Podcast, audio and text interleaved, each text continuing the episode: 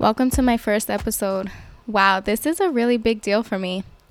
This episode is a reminder to myself of why I got started and a motivation for you to get started on something that you're trying to achieve.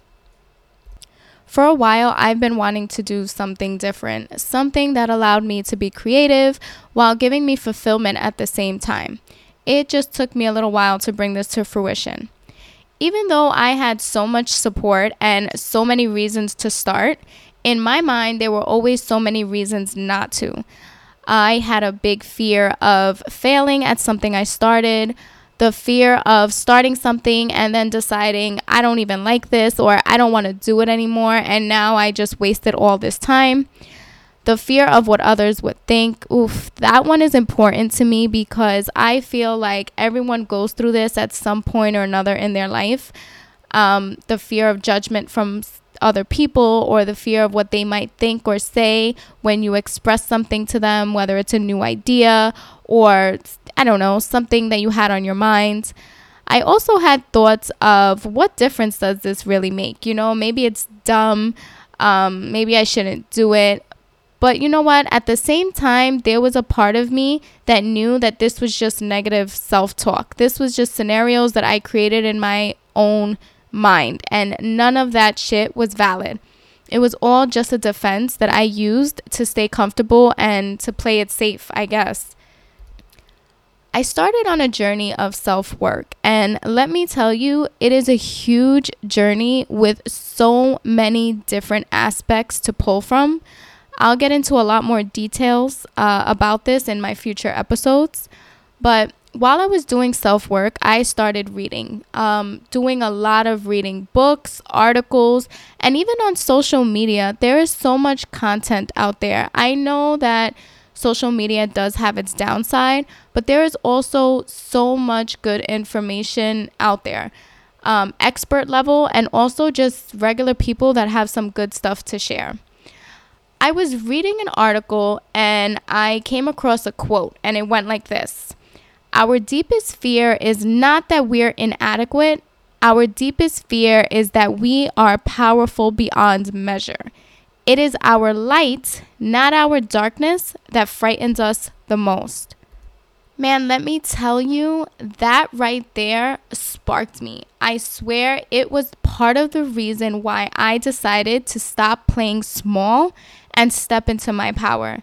This was not only about me trying to accomplish a goal, but it was a fulfillment that I wanted in being able to reach another person that might need what I have to offer.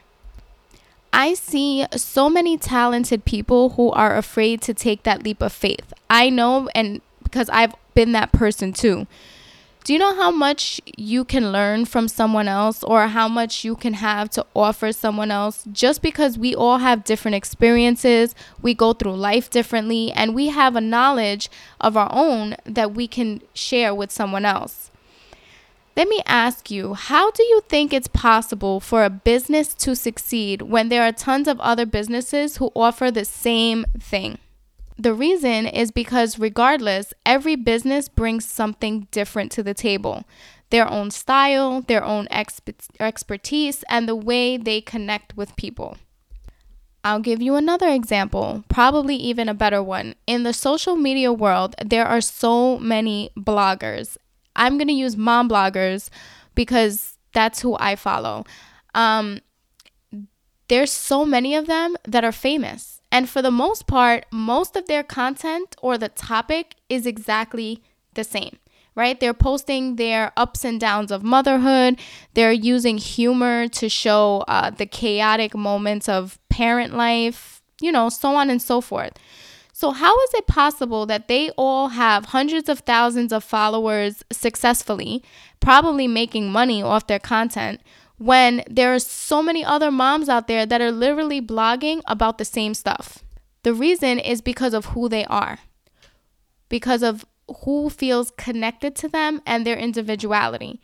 It's what they uniquely bring to the table. This is my point of saying that everyone has something to bring. No one can be you better than yourself. And this is what I've been learning and reminding myself along the way.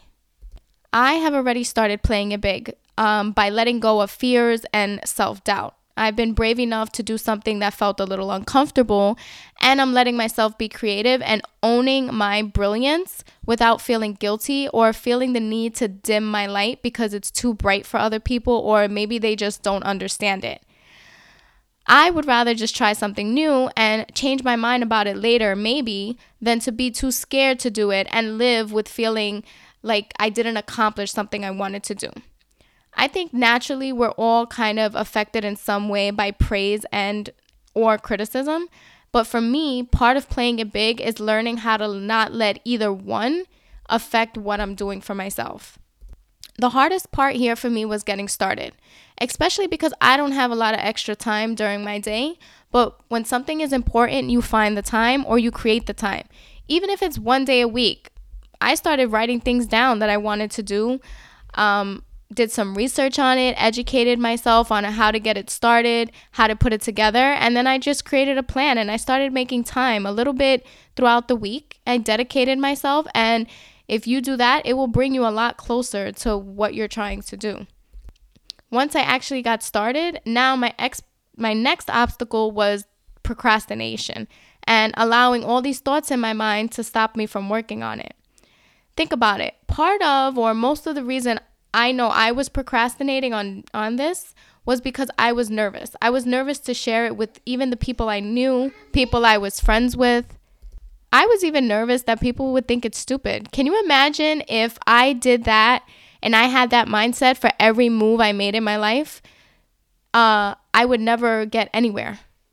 I have literally played it big in every other part of my life, and I did it very openly, always sharing my accomplishments with everyone when it came to building my family, my career, traveling, all of those things, because those are the things that can considered normal. You know, they come so naturally to us, and it's the stuff that you see everyone else working on. So you're more comfortable to share what what you're doing. You know, I'm traveling, I'm going out, I'm having dinner. These are my kids, my my you know, my significant other, because that's all normal stuff that everyone is doing. So I realized I was playing it small and procrastinating when it came to this endeavor because it was uncomfortable. It was something new, it was different, not everybody is into it. And I knew that it was something that I didn't really have a ton of experience in doing. So I felt like everyone else would see that. They would see that insecurity. Meanwhile, I had no idea, or maybe you have no idea, what the next person is learning from you, or they're inspired by you to make a change in their own life. Maybe they even have knowledge or something they can share to help you get to another level on your journey. But who knows? You'll never know that unless you try or unless you you bring it out, you know? Um there's people looking at you in a whole other light than you probably even know or realize.